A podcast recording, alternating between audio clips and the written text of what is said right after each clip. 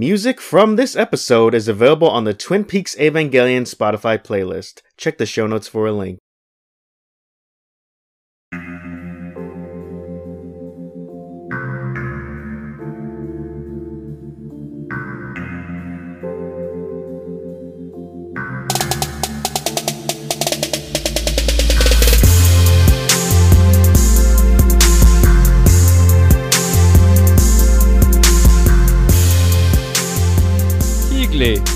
Og mot dem er her Leland Palmer. Baka Shinji. Hyggelig og mot dem etter Baka Shinji. no, actually, in real life, hello, hi everyone. Hyggelig og mot dem er etter Craig, and er her etter Twin Peaks Evangelion. We look at Twin Peaks and Evangelion. I'm joined by Vinny. Hello, Vinny. Kia ora. Hola. Como esta? Oh, muy bien, muy bien. We're talking about the missing pieces today. Yes, the much anticipated missing pieces this entire narrative that will solve every single question that we have. Yeah, absolutely. Um, yeah, and lots of people, we know lots of people are, you know, all seven people who listen to this podcast have been uh, hotly anticipating this this one. So, um, yeah, I'm keen to get into it.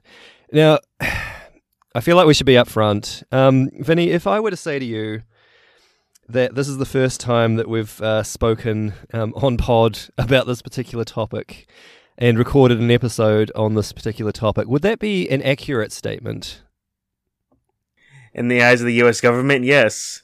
In real world, no. No, we uh, we had a bit of a situation. Um, I don't know how many of our listeners enjoy this, but I, I personally love it when uh, podcasters kind of give a little peek behind the curtain into uh, the the production of their work. So I'm gonna just share a little something here. We um, we recorded our the last episode that you would have heard, our really dumb um, voice acting analysis episode. Uh, we recorded that um, on the same day that we recorded our initial conversation about the missing pieces. When we had finished recording the missing pieces, um, Vinny and I were just chatting about some bullshit, and I accidentally clicked the little X in the corner of my Audacity window uh, that closes the window, and then because I wasn't thinking, when the little thing came up that said, "Do you want to save this file?" I just automatically clicked no, and lost over an hour's worth of content.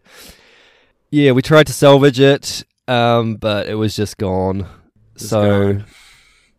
yeah, like tears in a pool of LCL. It was gone. so here we are, and you know what? I'm, you know, maybe this was a blessing in disguise. Maybe we'll get a better conversation out of uh, out of this, having done it once before. Time will tell. Time will only tell. Yeah, so we've, we're covering Twin Peaks: The Missing Pieces today, which uh, were a collection of long lost scenes, uh, extended scenes, or deleted scenes uh, that were taken out of the final edit of uh, F- Twin Peaks: Fire Walk with Me. These were sought after from fa- by fans for many, many years, and finally saw the light of day in 2014. So a full 22 years. after, yeah, uh, 22. after the release of uh, of the film. Strange. These were actually I don't know if you know this, Vinny, but um, these scenes were actually actually came out and were premiered before, just before the announcement of uh, of season three. That's great. These were premiered. Oh, they they were originally released on the uh, the Twin Peaks, the entire mystery um, Blu-ray set, and they were premiered in in LA on July sixteenth, twenty fourteen. And I think the announcement about season three came out in like August of, or September of that year. It was interesting. The Lynch gave a very cryptic speech at the premiere. He, um, you know, he didn't say anything about the scenes or about Twin Peaks in general. He, just, he basically just talked about wood for about thirty seconds. I can't remember exactly what he said, but I'll um, I'll see if I can find it and I'll um, I'll drop it in here if I can if I can find that little clip. Thank you very, much. thank you very much.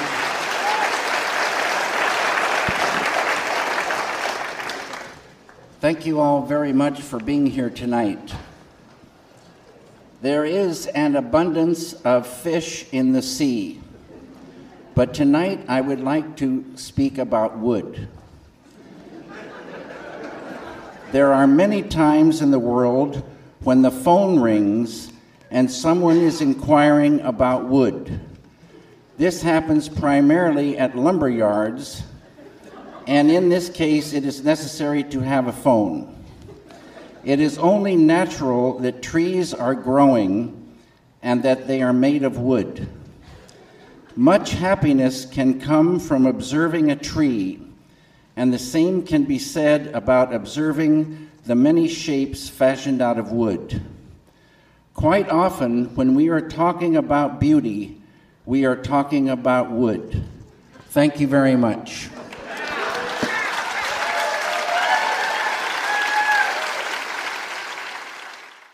Um, yeah, it was very funny.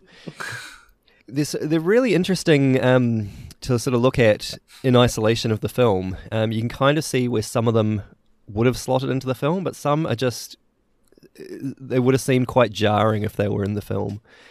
So maybe I thought, Vinny, we could just we could just sort of um, breeze through these and just just say a little something about each one. And um, yeah, if there's any, if you've got any comments on uh, on on any of these, we could just sort of uh, chat about that. How's that sound? Sounds amazing, Craig. Let's do it. Very cool. So, um, so you you watch these on the Criterion Blu-ray, is that right? Yes. Under special features, it's trailers, and then it's this, and it's like this should have been the first thing in the special features menu, not just the trailers for the movie. Like, hey, here's everything for an extended cut of the movie, but now let's put it after the U.S. trailer too. Well, you know, you gotta you gotta ease into these things. You know, you don't just want to don't just want to jump in there uh, feet first. Sometimes, you know. Um, I watch these on um, a little website called YouTube.com, and thank you to the user who um, who uploaded all these into a nice little playlist. Um, it was very it was very good because I don't have access to the uh, to the to the box set or anything which has these, so it was nice to be able to watch them. The first thing that really struck me, and I don't know if I don't know if this was on the official thing or if it was just something that was made for YouTube, but um, there was a a little intro clip where it's just like a slow pan into the um to the trophy. Yeah, the trophy case and her picture, yeah. right? Yeah, it's yeah. on there. It's a different picture of Laura. Yeah. Than we've than we've seen before. It was a slightly different um slightly different pose, slightly different um it's not not the iconic one that we recognize from all the all the merchandise and everything. But also it's not the one that uh, Sarah smashes in the return when she's angry. No. No, so it's like a slightly it's a slight variation. So whatever. I think I, I think I heard somewhere that when they were when they took that photo, it was ba- it was you know they got Cheryl Lee dressed up in a prom dress, and I think they shot it. If I'm remembering this right, they shot it at like in a room in uh, the set for the sheriff station, mm-hmm. and they just they just took a bunch of photos. So there's all these sort of like, there's a few different variations. So it's just I don't know if there's anything to make out of that, but um, maybe it's a comment on this is the story another way. This is a branching path in could be. the timeline. Yeah, it could be. It could well be. But yeah, I just thought there was a little a little interesting nuance that I hadn't sort of seen before. Um, and I mean the the intro clip's only about ten seconds long, so it doesn't really matter. But so we got chunk of deleted scenes, chunk of missing pieces that are based in Deer Meadow. Um, and they're all around kind of um, uh, Chet Desmond and his investigation of Teresa Banks's murder. You know, a lot of these are uh, kind of whatever. Um, a lot of them are just kind of extended versions of what we end up seeing in the film. There's a couple of extended scenes where they're in uh, Hap's diner, um, including one where they leave the next morning when the sun yeah. comes up, and um, Irene's just giving them a dirty look. But I mean, I think I think the big, the first sort of big thing that uh, that we see in the Deer Meadow section is the um, the fight between uh, yes. uh, between Chet Desmond and um, old old Steelbender himself, uh, Sheriff Cable. Now, what did you what did you think of this scene, Vinny? It's an amazing fight, and I do think that the only way Lin- Lynch topped this fight was in the return just have a floating ball filled with Bob was the only way he could top this fight from this. Strange scene, this one. It's really drawn out. Like Mm-hmm. it is so long. It just goes But for so. That's what makes it feel real. Like real fights are awkward. Like this weird pacing. It's not choreographed, you know. It's just this Mm. guys just trying to out macho each other until one gets the victory. Yeah, that's true. I guess. Yeah, if you do, I don't know. Have you ever been in a big fight, Vinny? Have you No, ever had to lay hands on on anyone? No, not neither have I actually. recently. Uh, maybe elementary school, but even then, it was like oh, within five seconds. Yeah, no, I've, I've never really been in a in a proper fight either. Um, but yeah, just I don't know. It, but I imagine it would be kind of bumbling and awkward, and um, you know, it's not like an action movie. Um, so I guess it is kind of authentic in that in that regard. I guess the other sheriff and the receptionist lady is you know sort of cheering on Sheriff Cable, and you know calls FBI agent a little monkey or something like that. It's weird. so weird. What do you reckon the penalty or the uh, or the repercussions of getting into a fist fight with a federal agent would be? Oh, we have, lose your badge, lose lose your identity, be thrown in the gulag, and then we just erase you, and then take away your autonomy for your bo- own body. Man, imagine imagine that happening. I Weird. know who could who could imagine? Only in a fictional universe of Twin Peaks could that ever happen. Mm. Fuck the Supreme Court. Um, it, uh, Anyway, Richard Um, Taylor's autograph.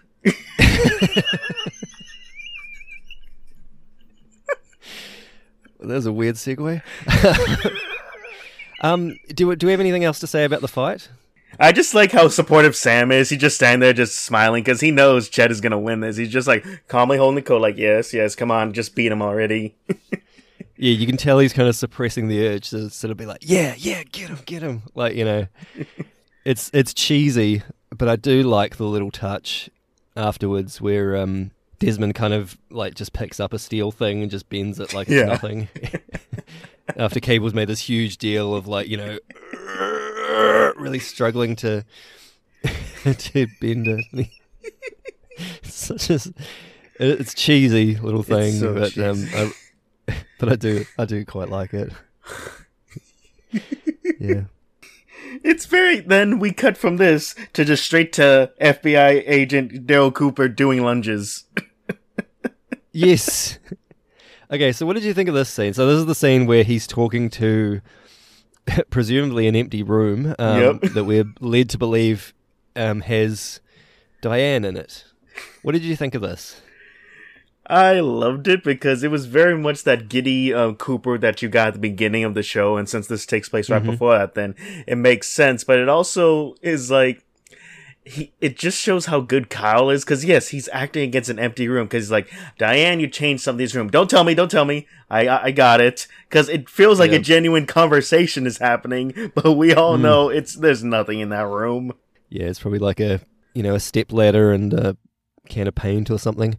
It's an interesting scene, and uh, it sort of implies a few things about their relationship. Um, that they do have kind of this almost flirty Mhm. relationship, which I think we are led to believe in the return that there was a bit of a some you know quasi romantic feelings back in the day between the two. Which is problematic in the workplace. Mm, yeah, especially sort of if we're led to believe that he's that she's kind of his assistant or his Mhm. you know subordinate in some way. But yeah, they have these little games that they play. Presumably, they sort of um, you know she'll change something in the room and he has to guess what it is, and if if he guesses it, then she has to make the coffee or something like that. You know, which is like a cute little workplace moment. You know, you could imagine that kind of stuff happening with uh, in a workplace. it is just such a contrast from you know the real movie where you just get Cooper seriously looking into a security camera, just waiting for something bad to happen. Mm. And this is interesting because you're I, th- I think you're right with when you said that there was sort of the giddy Cooper that you know you see in early in the early season. Yeah, it, it's almost like he became more serious and he. Well, I don't know if that's true. I was gonna say like you know Twin Peaks changed him, or you know the going to Twin Peaks initially sort of did change him a little bit, um, and he became more serious. But then I don't know if that's entirely true. Yeah, I don't know. I don't know. I'll probably cut all this out. Richard Um, Taylor's autograph. That- that's your cue. That's our cue to cut shit. Yes, Um, because it adds no value. whoo, sick burn. Um, Sam Stanley. He's got value, I guess. Okay, now have you ever been to an apartment like Sam Stanley's apartment? That's like a death trap. uh, I guess yeah. Just mean- shit everywhere, and it's like, don't touch it because I know where everything is. I know it's a mess, but I know where everything is. Just the the geography of that room, though. I mean, if if this scene wasn't labeled Stanley's apartment, I w- you wouldn't know from looking at the the actual room that it's supposed to be an apartment. It looks like an industrial warehouse Yeah, space. like I would You have know? thought this was like the basement of like the FBI. Like, hey, this here's an Yeah. off lab in the dark that we just send him to. yeah, yeah, yeah, yeah, yeah. That's the thing. Yeah, they you just shove him down there to do his weird inventions and stuff. Uh, Why does he have an enormous vat of semen with a little whisk? What the, what's going on with that? Jokes on you. That's how Terminal Dogma started with Gendo. He just had a bottle of orange juice and a tub, and then from the and on this rock I will build my church. Gross. Another thing about Sam Stanley that I sort of picked up on this time, he keeps he keeps um saying Desmond has his own MO, Mm. which is, you know, obviously that's what Cole said to him, you know, during the the famous Lil scene and that. But I love how he just keeps saying it. And I think he says it to Desmond as well. Like, he's like you've Mhm. you've got your own MO, don't you, Agent Desmond? It's funny the way he keeps repeating it. it it's almost like a kid who's just learned a joke and then Yep. is like telling everybody the joke or just says it multiple times in a row until all the humor's been sucked out of it. It's It, like, um, yeah, it just reminded me It also makes me wonder, like, if he did show up in the return, would he still be like this giddiness, or would he be like this worn down, like sick of it all? I wonder how he would have approached it. Hmm. I think from memory that there is that there is a reference to Stanley in I think Mark Frost's book, um, which implied that he had left the bureau and Mm. had some trouble with uh, with alcoholism, but Mm. I think that's about the only that's about the only sort of reference we've had post uh, post this movie Mm. um, to Sam Stanley. Me- messed him up, and then he had to go deal him deal with his own phantom pain. Maybe. Oh, actually, no. I do know what happened. Yeah, no. He he got transferred to another um another government department, um, Homeland Security, and he, you know, spent several days, uh, several really intense days, um, you know, chasing down terrorists and torturing people, and looking at clocks, counting down. Trying to rescue his daughter who got kidnapped. I know. I only- watched the first couple of seasons of that, so I don't know. And I need to replay Metal Gear Solid Five. Oh yeah, he was a vampire as well. oh yeah, only in the first one, right? He wasn't in any of the sequels. I don't know, man. It's, apologies to any listeners that we've just lost. Um, we're not going to explain any of this. nope. Um, If you're in, you'll love of- the joke. If you're not, I'm sorry. speaking of things that are barely explained, there's a lot happening in uh, in Argentina. yeah. Have you ever been to Argentina, Vinny? No, I wish I have. It looks fun. Yeah, no, it's a it's a nice place. Um, I wouldn't be constipated. Just the shit comes out my ass, and there goes my day. Uh, we'll definitely talk about that. I, I have been to Buenos Aires, um, and it is a nice place. I didn't stay anywhere that was this nice, though, as the Mm. Palm Deluxe. I didn't stay in a hotel that had a harpist, a suit of armor, and a couple of dancers doing a waltz or something with being followed by live guitarists across a, across the lobby. That was unusual. So weird. Yet, yes, it's so nice that it has everything but the ice machine. Yeah, exactly. yeah, so this is where we first see um, the famous Philip Jeffries, uh, who comes in. He asks the clerk, who identifies him. He says, "Ah, Mr. Jeffries," before he introduces Mhm. himself, and D- um, Jeffries asks if uh, Miss Judy has is staying here.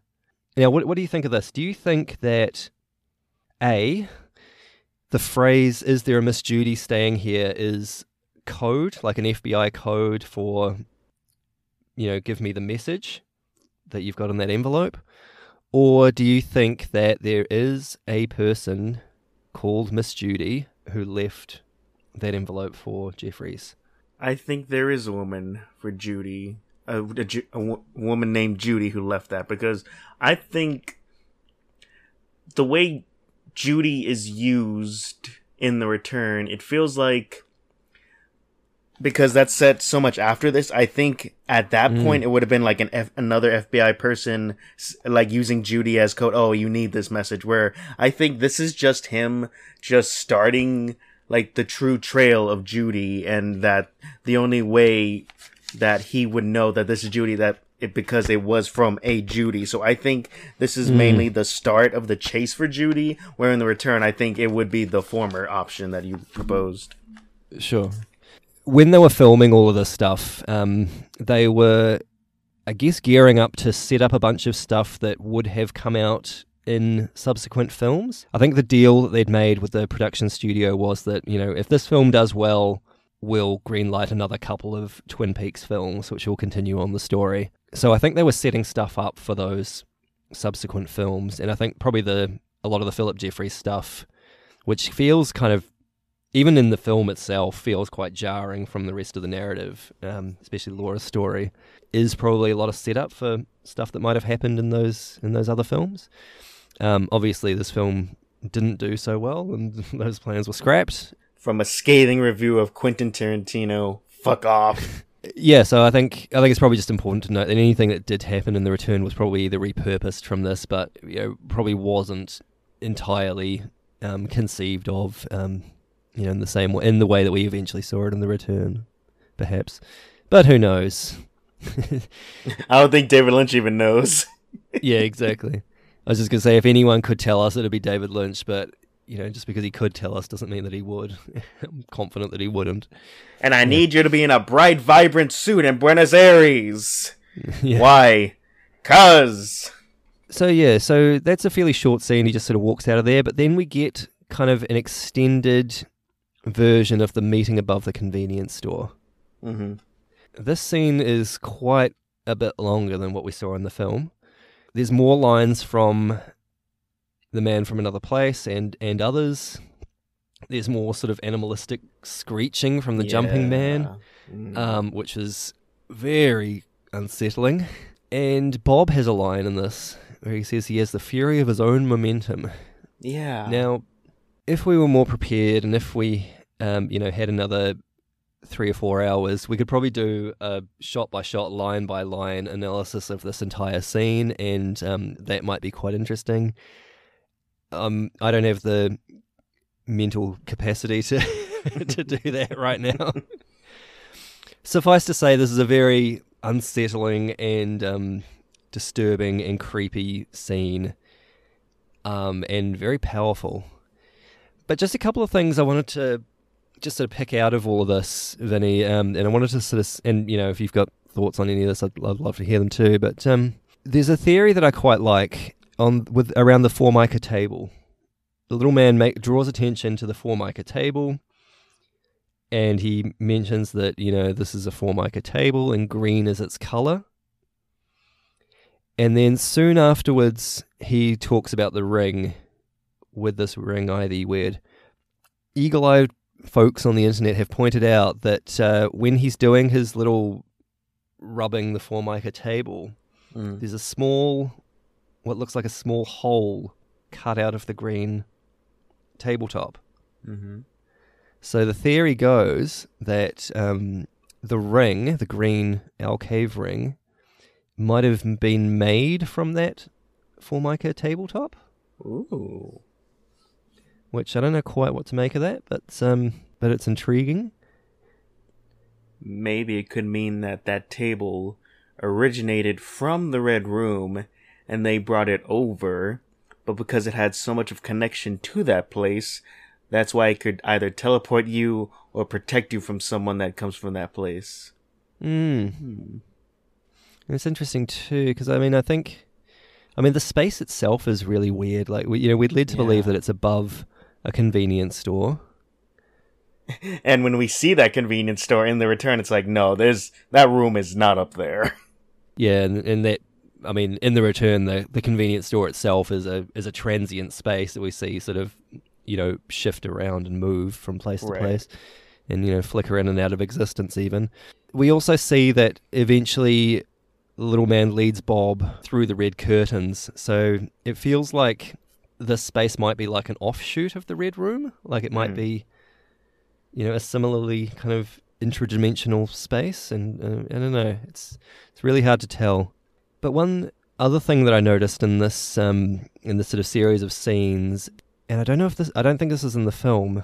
Towards the end of the sequence, there's the shot of the red room curtains, and Laura's face is kind of overlaid over it. Right, that yeah, that wasn't in the movie. And I think it's the same shot that we see later in the film when she's under the ceiling fan. Yeah, yes. Yeah, so what do we make of that? Like, is Laura getting a view of this space? What's or is this Yeah, because trying to channel in the movie it's just the light and the ceiling fan. You don't see what she's seeing. So maybe this is to explain what she is seeing or maybe this was just a different cut of this was Mm. what the original cut was but i just kind or he just kind of edited it into let's just splice this over um the the original jeffrey scene of him explaining about what the meeting about being at one of their meetings and then it makes sense to show what the what he saw in that meeting Hmm. Yeah. I will say it is shot more in the vein of the return because it's just this long creepiness. Just Mhm. just staying on the creepiness, staying on the man making the noise, staying on these two evil guys talking about their evil plan where Mm-hmm. you didn't really get that in the original series and it just and only lingering shots we got in the actual movie was just you know Laura just looking at the other side we didn't really get to see just the creepiness linger that wasn't attached to Laura s- uh, directly Hmm. Hmm. For those of you at home Craig is now dancing like the crazy little man and just staring blankly at me and I will let the I'm just- fear wash over me I'm just just thinking. Just thinking. Anyway, this is all interesting stuff. Did you have any other thoughts about the um about this this sequence? Uh, just just the you know the me just having a better look at the room versus like you know the staticky jumping Mm. back and forth between Philip Jeffries static and seeing the room. It's just how set up it is because you have that that man who I assume will be eventually covered in oil just sitting there and hitting the TV that he is still working on later in the return. He still hasn't really fixed it, but also just being a presence of just the evil and maybe who knows maybe the him working on the TV is a metaphor for him gaining power because in the return we just see him crushing skulls and grabbing people and all that where in this he's more of just an onlooker of all the evilness at this point. Hmm. Yeah, interesting. Yeah, those characters are really interesting, and you know, there's the the the black guy that says animal life. and it's just- I don't know what the hell that means. I have no idea. I feel like we could talk about this for hours if we uh, if we don't- Absolutely. if we don't crack on. Um, the next scene that we have is an extended version of the Philip Jeffries in Philadelphia scene. So in the in the finished film, these two sequences, so the meeting above the convenience store and Philip Jeffries in in Philadelphia, uh, they're kind of you know intercut he'll explain something and then you'll see it and you know it sort of jumps back and forth between those two. It's interesting to sort of see them as two separate pieces. Yeah. let me ask you do you, do you if this was in the if it was in the film like that if there wasn't the cutting between the two and we had two separate scenes in the film do you think it would play better to have the convenience store stuff first with no context or the philip jeffrey stuff explaining it all first and then seeing it I think it would be more effective for the convenience stuff, convenience store stuff first, just to set the Mhm. creepiness. Because honestly, just seeing Bowie going big and crazy in isolation, it kind of respectfully, Mr. Mm. Bowie, with the accent choice, it doesn't really help the performance by itself. Sure. I think the performance was enhanced with the intercutting of the scene, but if it we had to live in a world where we had to have these two scenes separated, I think it would have been better to have the creepiness of the convenience store first and then have mm-hmm. s- Mr. Bowie's big hammy performance after. Yeah, I, I think you're right.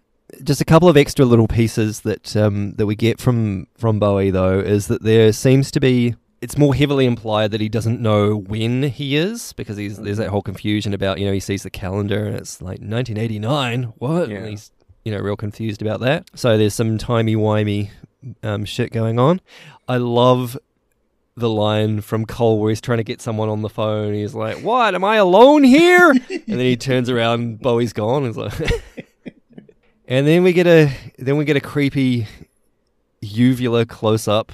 Um, now- Disgusting. I wanted to ask you whose whose mouth do you think we're in here? I thought it was Mike's. You thought it was mine? I I, I wondered if it might have been Bob's.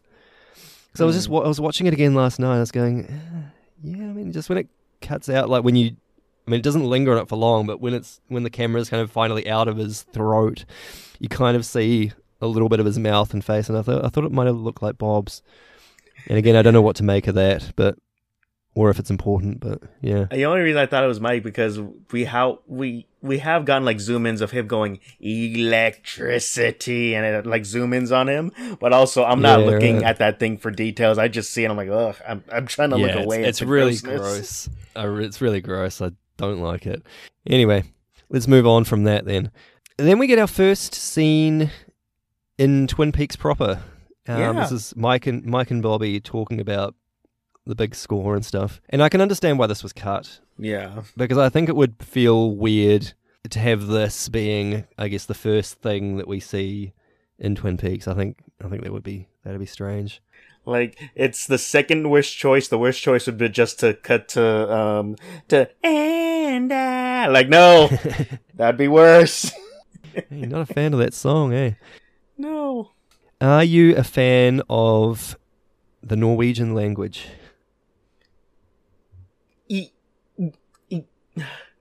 It's weird and beautiful at the same time. So sure. Are you a fan of Leland's entrance into into the? Oh no, hang on. Before we get to that, there's a short scene I think where yeah, so there's a really short scene where Laura comes home.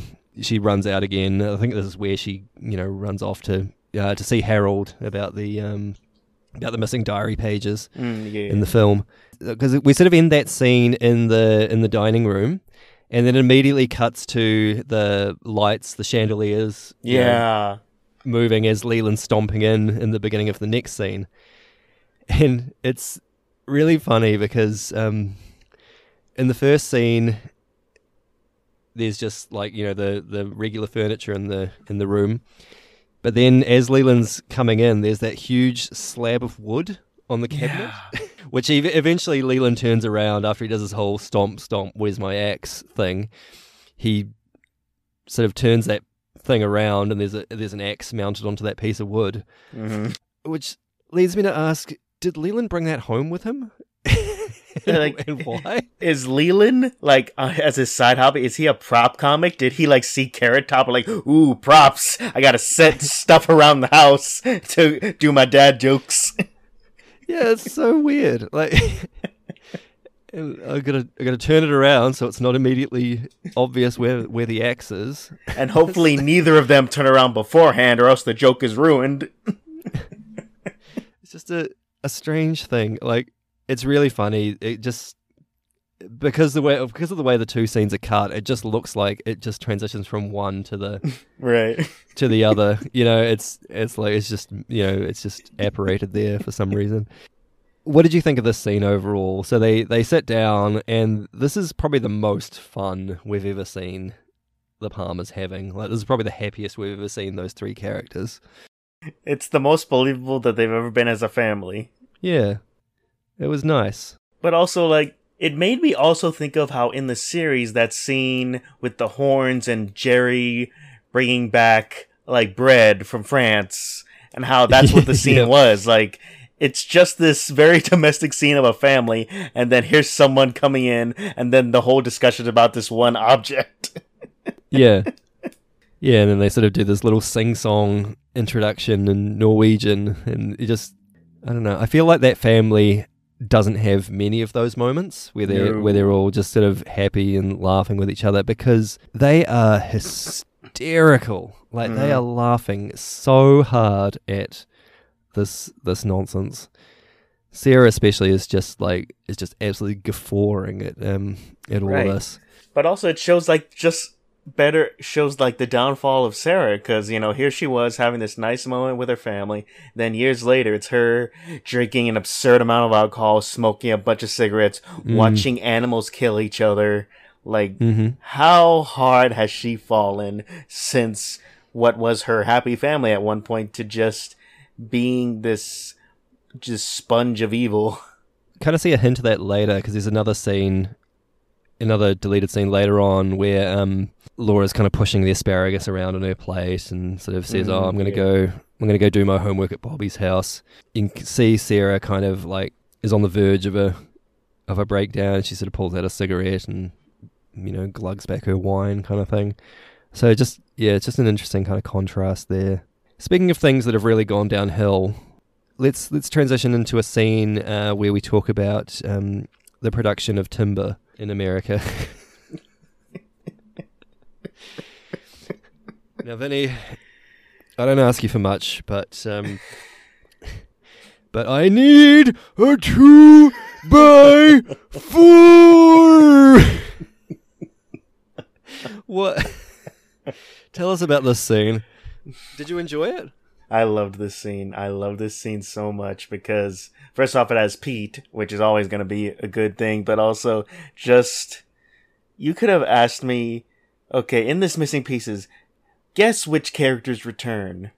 I never would have thought that bank teller would have returned, and it's all better for it because he is one of the best characters in this entire franchise. He just brings so much joy to me whenever he's just allowed to be kooky and silly and old. No, it's it's very good scene. And maybe it's the most I've ever liked Josie, because honestly, she's kind of annoying most of the time, and it's just She her. is. She runs a mill, and she has no idea what two by fours are.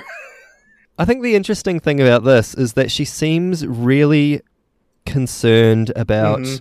Whether this will see the inside of a courtroom. Um, which, you know, someone with a, a checkered past, like she has, and all these sort of nefarious shit going on underneath, that's the last thing that she wants, isn't it? yeah. So that's interesting. I really like this scene, but I'm kind of glad it's not in the film, hmm if, it, if that makes sense. Yeah. I think it would have been really jarring to have this little moment in amongst everything else. But also no Catherine, so that's another plus for this scene. If you were given the job of reinserting this this scene into the film, where would you put it? I would make this the first thing you see in Twin Peaks after the shot of the sign. Almost Okay. like a harkening back to the opening, because the opening is all about the mill. You know, you get the beautiful song Okay. over shots of the mill running, so it could be like it is the opening, but it's actually acted out. Okay, uh, that that might work. So it would be all the Deer Meadow stuff. It would be the convenience store meeting stuff in Philadelphia. It would be Dale going to the going to look for Desmond and and then saying to his his dictaphone, you know, like the song says, who knows where or when. Then hard cut to one year later, Twin Peaks sign. cut to the mill. I need a two by four. yes, cinema. Yes. Cool. Yeah, I guess there's, there's no place for this really in the film. No. I don't think. If you had to crowbar it in there somewhere, maybe there. Make it the post credit scene. Yeah. yeah, you could do that. Yeah, you'd have to, you'd have to do something like that.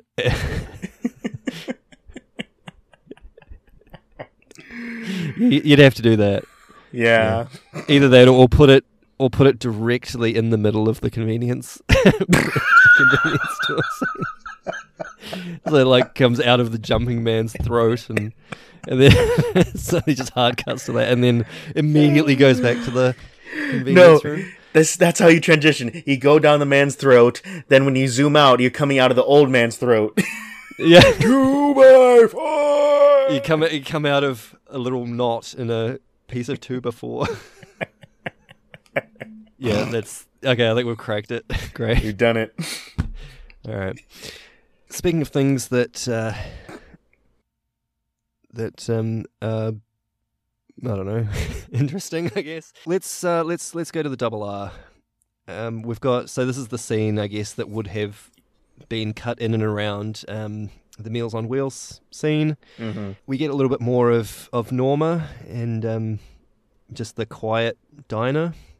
This really struck me as weird because because okay, what happens is the diner's empty. Shelley's kind of just playing with some receipts or something and trying to find an excuse to not do the Meals on Wheels with Laura. Norma's just kind of sitting in a booth because there's nothing happening. And then Nadine and Ed come in and they're all happy and chirpy until Nadine sees Norma and then decides that they don't want coffee and they leave. I know Nadine's like, you know, got some potential mental health problems and stuff, but um do you think it would there was a uh, I guess an unreasonable expectation that Norma, the owner of the diner, Yeah. might might be there? right? Like, that's like. That's like me going to Trejo's Tacos and being upset that Danny Trejo is there. yeah. It'd be like going to Wahlburgers and being upset that Mark Wahlberg was.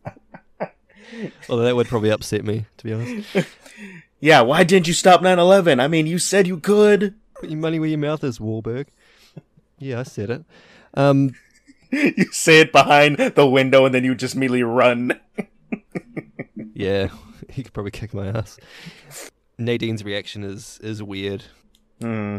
Because it, it feels like that's a moment it, for like someone who's just coming to the movie and has never seen the series. Like, no, we need you to understand the the relationship between Ed, Norma, and Nadine. Like, come on. Hmm. No, I, I guess I could see it in that in that context. But also, when is the double R ever empty? Yes, it's a small town and this is actually realistic for it. But no, that thing is hmm. always packed. I mean, I'm guessing it must be like probably like mid afternoon, maybe, because like you know past the lunchtime rush. Yeah. It would be after school, I guess, because the, Laura's doing the Meals on Wheels. Oh, right, right.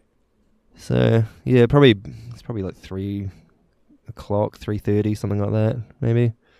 Really good acting from Peggy Lipton here as Norma. Yes. Like she's, you know, she sort of acknowledges how quiet it is and how kind of lonely she feels. And after Ed kind of leaves, she's, you know, just breaks down and starts crying. And then when he kind of comes in, she does this really great trying not to let Ed see that he, that she's been crying Yeah. and you know does this little smile and says yeah yeah we'll, we'll we'll get together later kind of thing and then just immediately goes back to sobbing when Mm. when he when he leaves again great great bit of acting there But also, how selfish she is. She's having this little moment while two tables back, what's her name, is bleeding out of her nose Heidi like crazy. yeah she's not too phased by it because I think she does do a little her signature little giggle as well though Yeah. so. But still, like, this woman is just bleeding an absurd amount out of her nose. And you're just like, Yeah. eh, she seems fine. um I noticed Shelley is wearing some great uh, 1980s earrings here like Yeah. notice them? they're really cool I don't think Yeah. she ever wore those in the series. I noticed that too. Like, where did that come from? Very stylish. Speaking of style, I do not think that uh, Doc Hayward's shirt requires a tie. It does You don't wear a, you don't wear a tie with like a a you know a check shirt like that. I'm not the most fashionable guy on the planet, but uh, even I know that's that's not a good a great look, even in the late '80s. Yeah, it, and it just feels like I need to dress up and and hey, I, I put in the effort. Like, no, you're you're putting in effort to look bad, good sir. How much Latin do you know, Vinny? Um, Do you know what ipso facto means? I do not. Because that's what he says when he's doing his magic trick, ipso facto, which struck me as weird. I had to look this up just to get the confirmation of this. But basically, it means because of that fact. So you would say, for instance, I don't know, um, Oscar is 14 years old. Ipso facto, it's weird to sexualize her like that. um, it's not. I don't think it's a good equivalent for like an abracadabra type magic word. It's not That was weird. I don't know if there's anything to it. that he sucks at his job. It just shows that he sucks at his hobby too. Yeah, exactly. yeah, he, he loses the thing that he's trying to conjure out of nowhere or whatever. Yeah, it's a bad magic trick. There's this this scene with the muffin, the muffins, and the talk about the muffins and stuff is quite long, and I'm glad that it was cut out of the film. yes. um, because it does it does drag on a bit. I don't know. Do you have any thoughts on any of this stuff? Anything that Donna says or that Doc says or anything like that? I just kind of thought like earlier in the film, just Laura uh, just acquainting herself to a turkey gobble gobble. Then later, Mhm. no, I'm a muffin. No, you're the muffin. No, like just her Yeah. her need to meta to metaphor her life into a Yeah. food. Um, speaking of food, what does huckleberry taste like? Do you have any idea? I, I don't I I've assume like the hound? huckleberry. What's that song? Oh my darling, oh my darling, oh my darling Clementine. Now what's the one with um my huckleberry friend? Oh, Moon River. Moon River, River. wider than a smile. My huckleberry friend. Yeah, I don't think I've ever eaten huckleberry, but apparently they have seven whole huckleberries in these muffins, which you're not allowed to smoke. I think, if I'm not mistaken, the very next scene, if I was going to put any one of these scenes into back into the film, it'd be this one. This is the scene where Laura is standing under the ceiling fan. There's the light, there's the electricity. You can hear Bob saying hmm. stuff like, Do you see what we can do? And I want to taste through your mouth. Which, ugh, I'm getting goosebumps just mm. thinking about it. It's very, very creepy. I love this scene. It's very creepy, especially like just the noise of the electricity that sort of slowly amplifies. You've got that really creepy, slow smile breaking out on Laura's face. Yeah. I mean, my my read of that is that you can see Bob slowly creeping in to her and taking Yeah. control. Say it's kind of like the reverse of the the scene that we see in the film with Leland, where he is, Mm, yeah. you know, where you can see that he's he's really sort of got this kind of fury around him, and then he, his face kind of slowly drops, and it, it's like Bob is kind of leaving. Yeah, it's kind of the reverse of that. Like he's slowly settling in. But yeah. The other great thing that I noticed on this watch was that the um, the ceiling fan whooshing noise, like when Sarah comes in and you know says Laura and kind of breaks her trance, Yeah. like that. The the soundtrack, you can hear like that ceiling fan noise kind of powering down, like it sort of does this like boo kind of thing, which was yeah really cool. Yeah, Whew. it is blatantly like yeah the one scene that should have been in the film and i just trying to wrap my head like what is the reason it wasn't because i can't Mm. think of any Yeah, I don't know. I mean, unless it was they just wanted to trim something, I guess. But no, I think I think it absolutely needed to be in the film, and um, you know they could have. It was. I mean, it wasn't that long either. Like they could have No. just left it in there, and it would have been this cool little moment. and it's not like that thing like, oh do we have too much creepiness in this movie like no that would never be an issue yeah, exactly. Speaking of other short scenes, and we get a short scene of Mike with no shirt on, uh, Yeah. removing fire from the circle of candles while he's saying, Fire, walk with me. Now, he must have had a long match. Yeah. Just think about the logistics of how that's shot. You know, he would have had to light those candles uh, while kneeling there shirtless and reciting his lines phonetically backwards. That would have been a real challenge as an actor. so hard. It would have been pretty nerve wracking. I mean, I kind of when I'm lighting birthday cake candles and stuff, like I always like I never light all of them with one match either. So No. it's, it's like a must have had a long match or a slow burning match at least. I always But, worry like, about it. When I saw this, I was trying to think like, when would this have?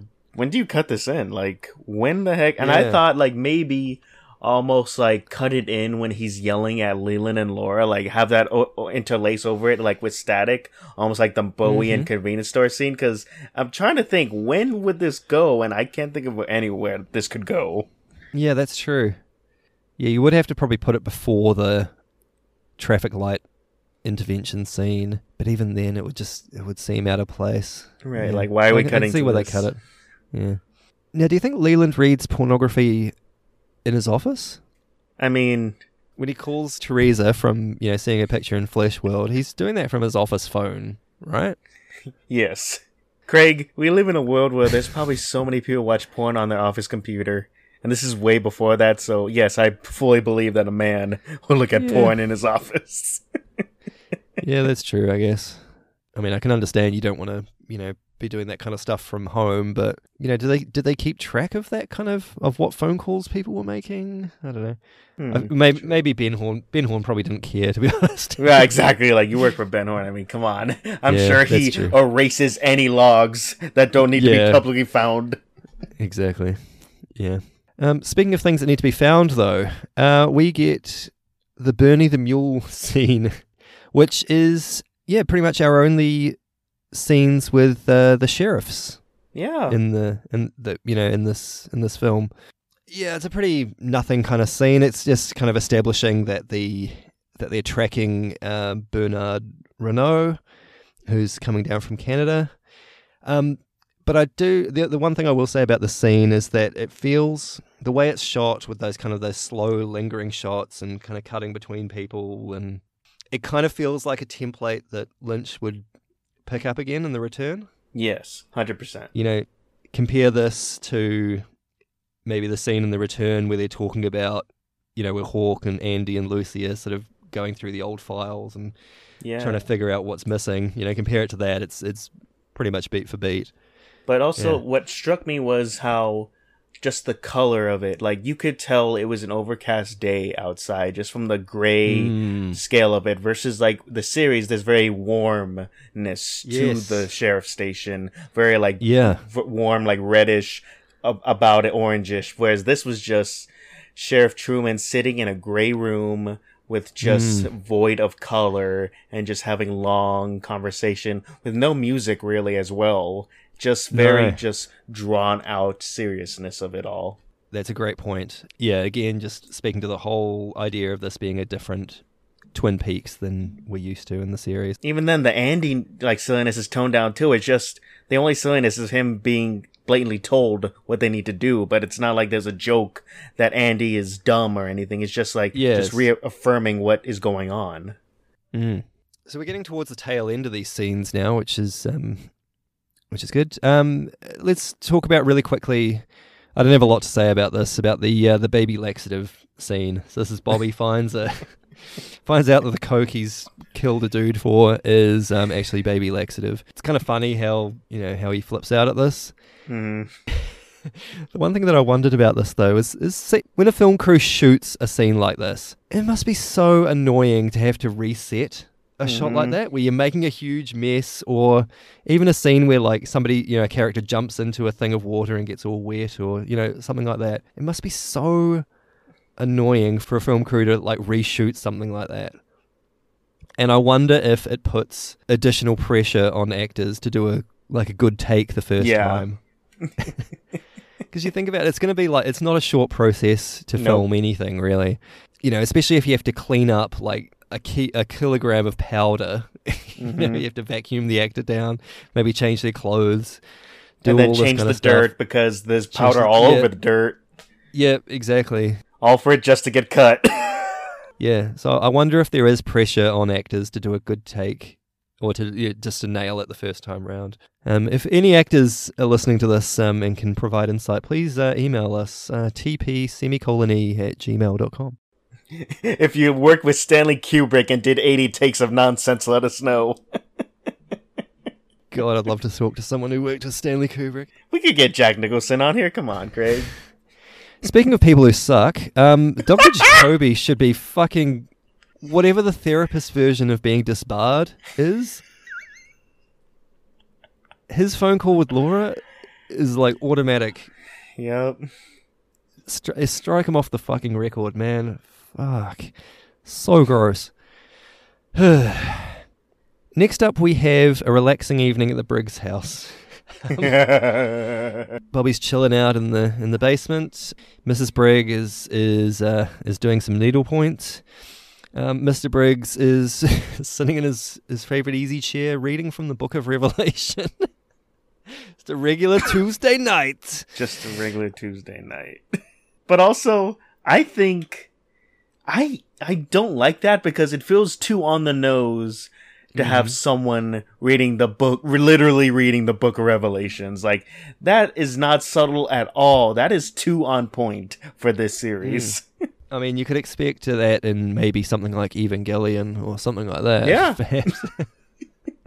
that's what gendo reads every night before bed God, that man doesn't sleep. Nah probably not he just like just snorts a thing of LCL and like woo let's go yeah. Speaking of, um, I'm just trying to do a segue here. I'm not clever enough to do this segue. Um, we're back at the sheriff's station though, and Lucy tells Sheriff Truman that uh, Josie is called because she's heard a prowler.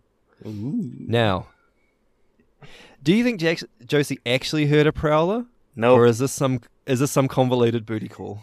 No, she needs she needs some Truman because she's so stressed about being taken to court over two by fours. She needs some some punishment from the right She kind needs- of authority. She needs the uh, the long hard something of the law. She needs she needs some good two inches. or one and nine sixteenths or whatever. Um, the only the only other thing I'll say about this scene is that uh, Lucy's confusion about who she's talking to, or you know, Hmm. through the intercom, is is kind of a precursor to her struggling to understand the concept of cell phones in the return. Is it not? Yeah, it really was, but also just the confusion with her and then Andy just running up to scare her accidentally Yeah. it was just like it, it was very the original series but also f- more explains like the out of placeness it is just because like if this mm-hmm. was in the film it'd be so out of place to have this type of humor Yeah, it would probably be the most comedic thing that we see in the film. Yeah. because there's nothing really. There's no jokes in Fire Walk with Me. There's no levity really at all. It's all dread and menace mostly. Um, much like the scene of Leland arriving home as Laura's about to sneak out before James comes rolling down the street and, and the world's loudest. sneak out I quite like this scene in isolation. I think that yeah the pacing of it and the um the way that not once but a couple of times he kind of like looks directly at where Laura is. hmm It's yeah, definitely adds a lot more menace to the uh, to the thing. If the scene was left intact in the film, I, I feel like it might have disrupted the flow of that moment a little bit, though. What do you yeah, reckon? absolutely So yeah, I do like it in isolation, but um, I probably would have kept that cut.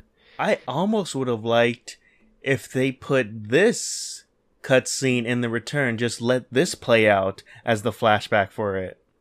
Oh, that would have been cool. Yeah, after Cooper goes back in time. Yeah, man, and that would have been, yeah, that would have been really cool. Get more Ray Wise in the return. That'll be- Yeah. That'll be always good. Speaking of people that had a all too brief of an appearance, um, I if the scene with Laura under the under the ceiling fan is the one scene we could have put in, if I had to choose a second, it would probably be this brief shot of the log lady Yes. sobbing as there's a distant scream in the background. I think Yeah. I love that. I think it's I think it's great. I think also it's it's a good like it's it's a good way to show how just rattling the death of Laura is cuz she mm-hmm. is a staple of this town but also the log lady is a staple of this town and it's like one moving on without the other. Indeed. So yeah, I would have kept that in if if it were up to me. Then we kind of get some stuff for the people in the audience who wanted to sort of know what happened after season two. The some months later section. Um, so we got Annie is taken to hospital. She meets a nurse. um, now, question for you, Vinny. The nurse steals Annie's ring. Do you, do you think the ring or the red room or whatever compelled the nurse to take that ring? I mean, I- was was there some kind of supernatural attraction there, or I is the nurse one- just a kleptomaniac? I well, I think that is also possible that the nurse is a maniac, but also I think there has to be some supernatural elements to make her want that ring. It's so fucking ugly. because like it has to be just the temptation is filled in that ring because who would wear that especially her she seems like she cares about her appearance if she wants to steal jewelry out of patients so why Mm. would you take something so ugly Hmm. I wonder if there is something to that. Like, I wonder if there's not my The ring- sign for this Yeah. ring Yeah, maybe. yeah, I wonder if that ring does have some kind of supernatural pull to it. Because, I mean, pretty much everyone we see with the ri- or you know in proximity to the ring does either reach out for it or does put it on their finger at some point or does you know is playing around with it at some point so i don't know Yeah, maybe there is. like, There, there is a curse to the ring, and that's why Cooper told Laura not to touch it. Because ultimately, it is feel Mm. it does feel dumb that he tells her not to touch it because it does protect her, protect Laura. But also, like maybe he knows that there's just doom. Just you're just doomed if you get even Yeah. if you get even near it. or maybe maybe he knows that the the ring does have this kind of temptation associated with it, and and that's something that you have to actively try and resist. Right. Um, which he's trying to warn her about, maybe. I don't know. We do see Cooper in the red room again with the the man from another place. What does he talk about here? He talk. They talk about Annie. He asks kind of where he is. He asks where the ring is. So that's interesting because the ring is usually on that little table. And the little man is very cryptic with his responses. He says that someone else has it now. And the little man delights in telling Cooper that when he asks where he is, that, um, you know, you are here and the only place left to go is home. hmm And then absolutely cackles. Now, Craig, I was thinking like I was trying to think if we could somehow insert this into the season 2 finale. I wonder where you could insert that cuz it feels very much like Mhm. this this is not actually after the season 2 finale but more in the middle of it. And I was trying to wonder where you Mhm. could fit this into it. Yeah. It would just have to, it would probably be it would probably have it would probably have to be before the doppelganger stuff. Yeah. Maybe before the whole Windom Earle and Bob thing because that's quite near the end. hmm Could it be right when he walks into like the portal in the middle of the woods?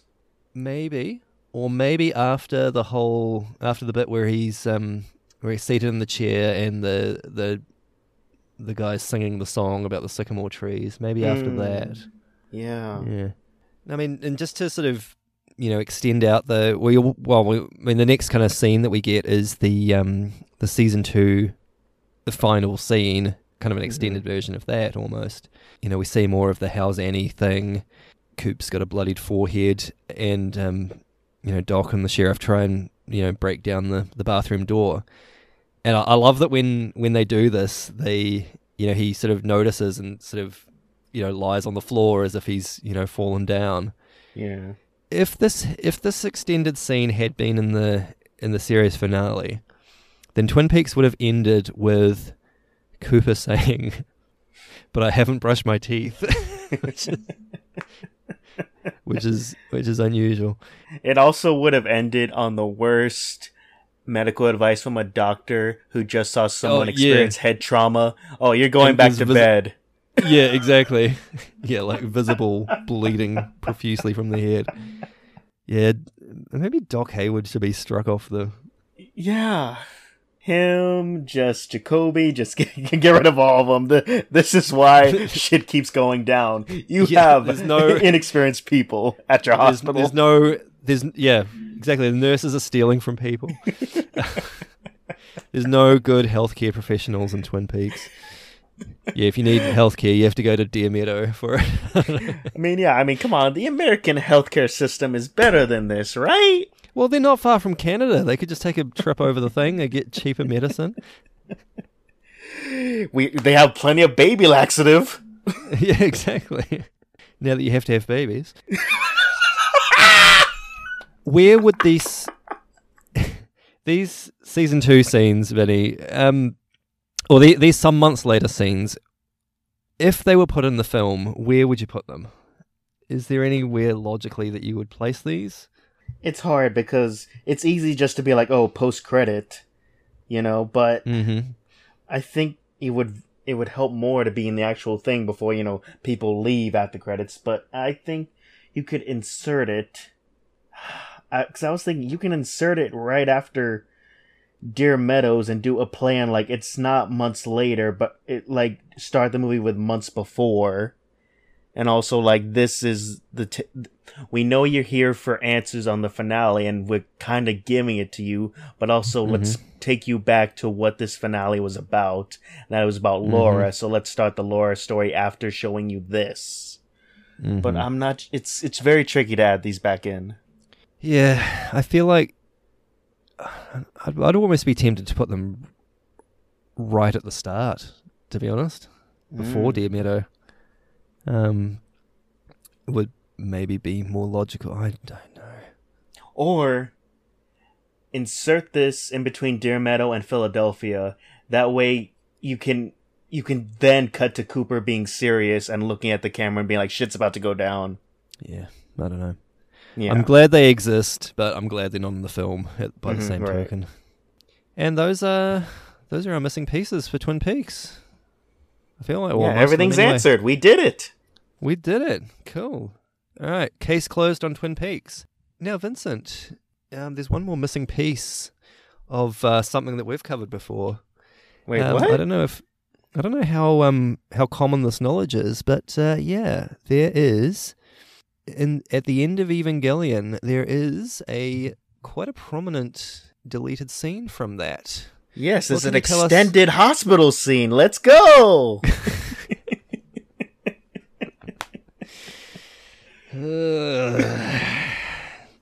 I don't know what fan forums you've been uh, you've been surfing, Vinny, but um, Craig, the Brazzers community interested. are very nice people. Um, Vincent, tell us about the um, tell us about the live action scene that was cut out of End of Evangelion. So, before I do this, Craig, let me tell you something. So, ladies and gentlemen, we both watched a copy of this on Vimeo. And let me tell you, I own the very expensive special edition of Evangelion, the complete like series collection and with EOE. This is included, but without the option of English subtitles. Okay. uh, why include this if I have zero way of understanding what dialogue is being said? Well, to be fair, the uh, the you know the, the box set does come with a you know a month trial for uh, Duolingo, so I mean it's kind of on you. So, I just couldn't believe because I was like, all right, time to watch this for the podcast and play it. Like, oh, weird. Those I went to settings and, and subtitles are on. Oh, I'll go back to the main menu. Yeah, subtitles are on. Play, still no subtitles. I was in menus for like a good five minutes trying to get subtitles while watching this on the Blu-ray, and I just had to succumb to the Vimeo copy I sent you. So what what happens in this in this scene? So this scene uh, takes place dur- uh, right after instrumentality. It's you know just we're all one big soup. We're all trying to get along, and then this is when this scene was going to happen. We see a young lady being awoken by an alarm. She wakes up. She's next to a man. She goes Baka Toji. So immediately we know which characters these are supposed to these people are supposed to represent. Yep. so she's like, uh, did I just have a dream? Ugh. Oh god, did I get drunk and sleep with him again? Ugh. This is all we do. Then we see her getting ready for work. Then we cut to another young woman waking up being like, huh, was that all a dream? And she's wondering about her stress levels and how she shouldn't be complaining about her reality because nothing's gonna change. And she gets this call from Ritsuko. So to mm-hmm. blatantly say this is Misato being awoken woken up as well and talking to Ritsuko. like I just love how blatantly this is directed. Yeah. Like, no, we need you to know what is happening because you just saw instrumentality, and now I need to just blatantly tell you what's going on here is here after the nonsense you just saw. Yeah. Yeah, Craig, what very- did you feel like funny. when you when you realize, oh, so these the, these are the characters I'm going to be following in this live action thing? I mean, like, well, my first thought was okay, all right, some interesting choices here. So, so obviously we've got Asuka and Toji, which you know, um, and then yeah, Misato and and Ritsuko, and you're like, okay, well. So my first thought was, well, okay, well, does Shinji exist in this world? Does Rei exist in this world? What's, you know, what what's happening here? It felt this, this whole this whole scene felt very much like the the fully animated sequence from episode 26 you know the the Mm. alternate slice of life this this is what the show could have been type of thing Right. yeah it felt very much like that tell me vinny would this scene have appeared in the film as well as all of the other live action stuff that we saw I believe it would have been like a splice of the two, where it, you get the spice Right. of this stuff, but also like that one shot of like the voice actors dressed as their characters in the crowd Right. as well. Right. Would you have got all the movie theater stuff and all that kind of thing? I wonder if that would have happened as well. That probably would have been like the opening of this, like you know, cut from like beautiful Komm, Süsser Tod to just like the shots of the of the people in the theater, the emptiness, and then cut to wake up from the dream. Is how I would hmm. understand this would have been spliced, because it does use the same music that is used in the actual movie with those the shots of like the street and the cat and the movie theater. So that music is still there in this that's right but I do like how like the conversation between Ritsuko and Misato actually turns to the gossip about the the neighbors next door. yeah yeah these yeah these two kids that just fuck all the time and yeah that was funny And then Ritsuko hears it somehow because I couldn't hear when I was watching. She's like, "Misato, are you watching porn?" that's right